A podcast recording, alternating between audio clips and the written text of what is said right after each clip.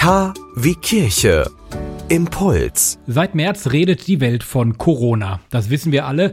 Und seitdem musste man auch auf vieles verzichten. Das wissen wir auch. Chöre singen nicht mehr zusammen, Kitas, Schulen waren geschlossen, Gastronomie und Handel durften wochenlang nicht öffnen. Die Liste, die ist verdammt lang und die könnte vermutlich endlos fortgeführt werden. Die Kulturszene wird bei diesen ganzen Diskussionen in Politik und Gesellschaft häufig vergessen.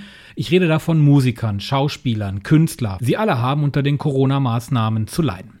Und auch dem Kino steht das Wasser wahrlich bis zum Hals. Der Slogan Kino, dafür werden Filme gemacht, wir alle kennen ihn, müsste nun dringender denn je von uns Kulturliebenden beherzigt werden. Denn die Situation ist dramatisch, sagt Kai-Uwe Thewesen. Er ist Theaterleiter des Cineworld Recklinghausen. Wir haben zwar seit Juni jetzt hier wieder auf, aber die Besucherzahlen sind ja natürlich bei weitem nicht da, wo sie äh, sein müssten, um hier im Kino wirklich Geld zu verdienen. Also nur mal so zum Sagen. Also man müsste mindestens 15.000 Besucher im Monat haben. Also ab da fängt man an, Geld zu verdienen im, im Kino. Über das ganze Jahr gesehen hat man natürlich auch mal Monate, wo man unter 15.000 landet. Aber dann gleicht sich das natürlich über andere Monate, dann, wo man dann mal über 30.000 Besucher hat, immer wieder aus.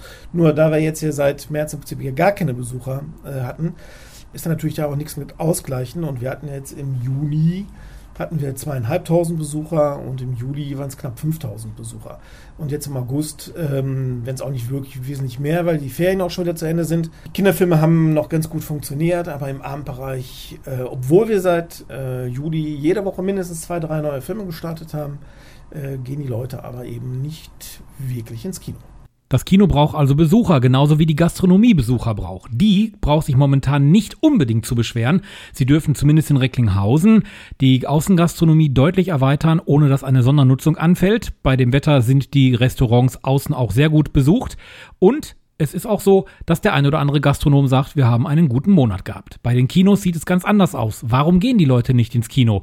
Vermutlich ist es eine Mischung aus beidem. Aus Angst und aus mangelndem Filmangebot zeigen jetzt gerade eben keine Bonds oder sonst irgendwas, sind nicht die Mörder-Blockbuster, aber ähm, laufen schon wirklich auch interessante Filme. Und ich hätte schon erwartet, dass, äh, wenn da mehrere Monate lang man gar keine Möglichkeit hat, ins Kino zu gehen und wirklich nur Sachen gestreamt auf dem Fernseher zu gucken, dass man dann durchweg aber doch mal wieder ins äh, Kino geht. Und wir hatten jetzt wirklich über Marie Curie, also Sachen, die anspruchsvoll waren. Wir hatten mit Unhinged äh, gute Actionfilme Russell Crowe. Äh, wir hatten ein paar Horrorfilme, wir haben gute Kinderfilme, wobei, wie gesagt, die Kinderfilme sogar noch mit am besten gelaufen sind. Aber äh, jetzt gerade im ähm, Abendbereich ist es dann eben äh, schwer. Jetzt startet nächste Woche der erste richtig große äh, Blockbuster äh, Tenet, der neue Film von Christopher Nolan. Alle Hoffnung ruht also auf dem neuen Nolan-Film Tenet und den Start von diesem amerikanischen Blockbuster verbindet Kai-Uwe Thewesen mit einem dringenden Appell an alle Bürgerinnen und Bürger.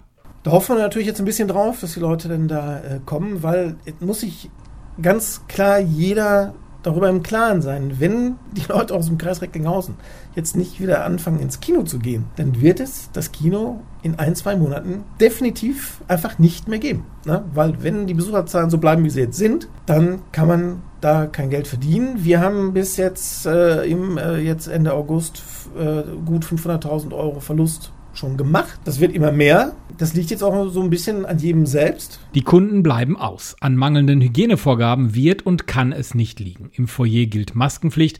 Die Klimaanlage saugt sämtliche sogenannten Aerosole direkt auf. Die gesetzlich vorgeschriebene Rückverfolgbarkeit ist gewährleistet. Desinfektionsmittel stehen zur Verfügung und es gibt ein Einbahnstraßensystem.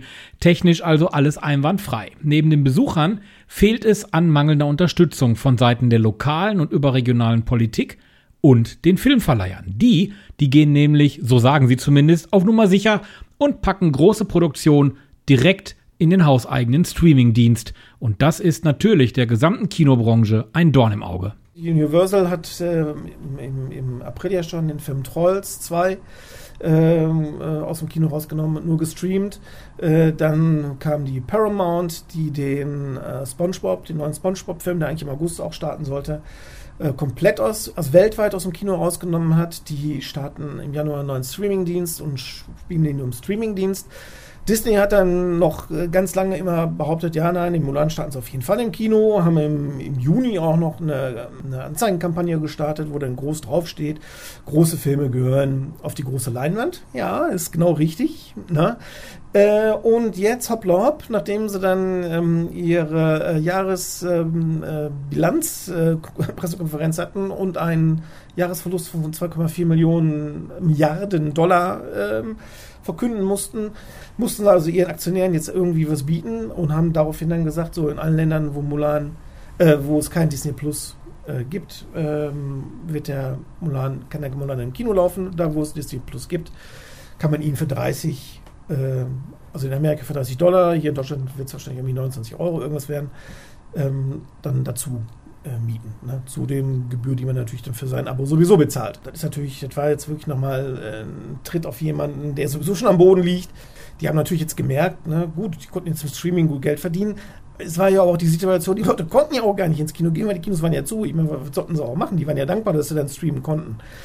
Ne? Und ähm, ja, ne, und da muss man jetzt mal sehen. Und sollte der Tenet jetzt irgendwie, ähm, wie gesagt, jetzt auch nicht so richtig funktionieren, dann befürchte ich einfach mal, dass äh, diverse andere Verleiher dann auch nochmal überlegen, ob sie ihre Filme, die momentan eben noch angekündigt sind für dieses Jahr, ähm, eben wie, äh, wie ein James Bond, äh, wie ein Dune, wie ähm, äh, Black Widow und auch Wonder Woman, ähm, dass da dann auch nochmal überlegt wird, ne, ob man sie dann wirklich startet oder nicht. Mhm.